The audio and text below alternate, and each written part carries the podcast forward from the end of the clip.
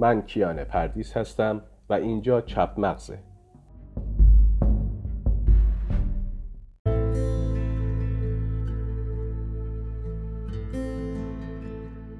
چیزی که امروز می‌خوام راجع بهش باهاتون صحبت کنم اینه که من چرا اکانت توییتر دارم؟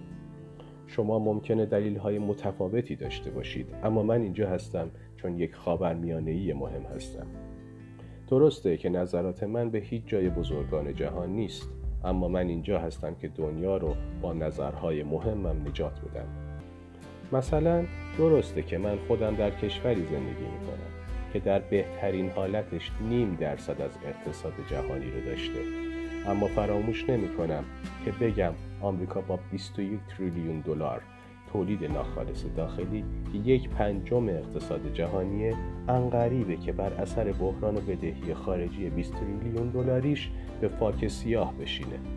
و هیچ توجهی هم به این نمی کنم که فقط ذخایر طلای آمریکا بیشتر از 8000 تنه. یعنی یک چیزی حدود 24 برابر همین بدهیه.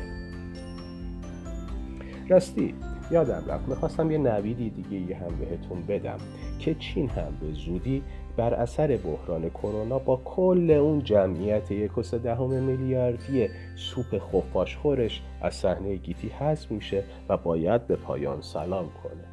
چون دیگه کسی نیست تو دنیا باهاش معامله بکنه. کل اعتبارش رو از دست داده.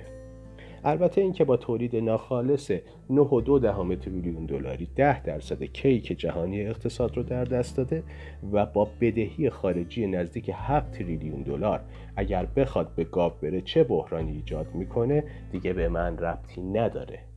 می‌دونید چرا؟ چون من یک خاورمیانه مهمم.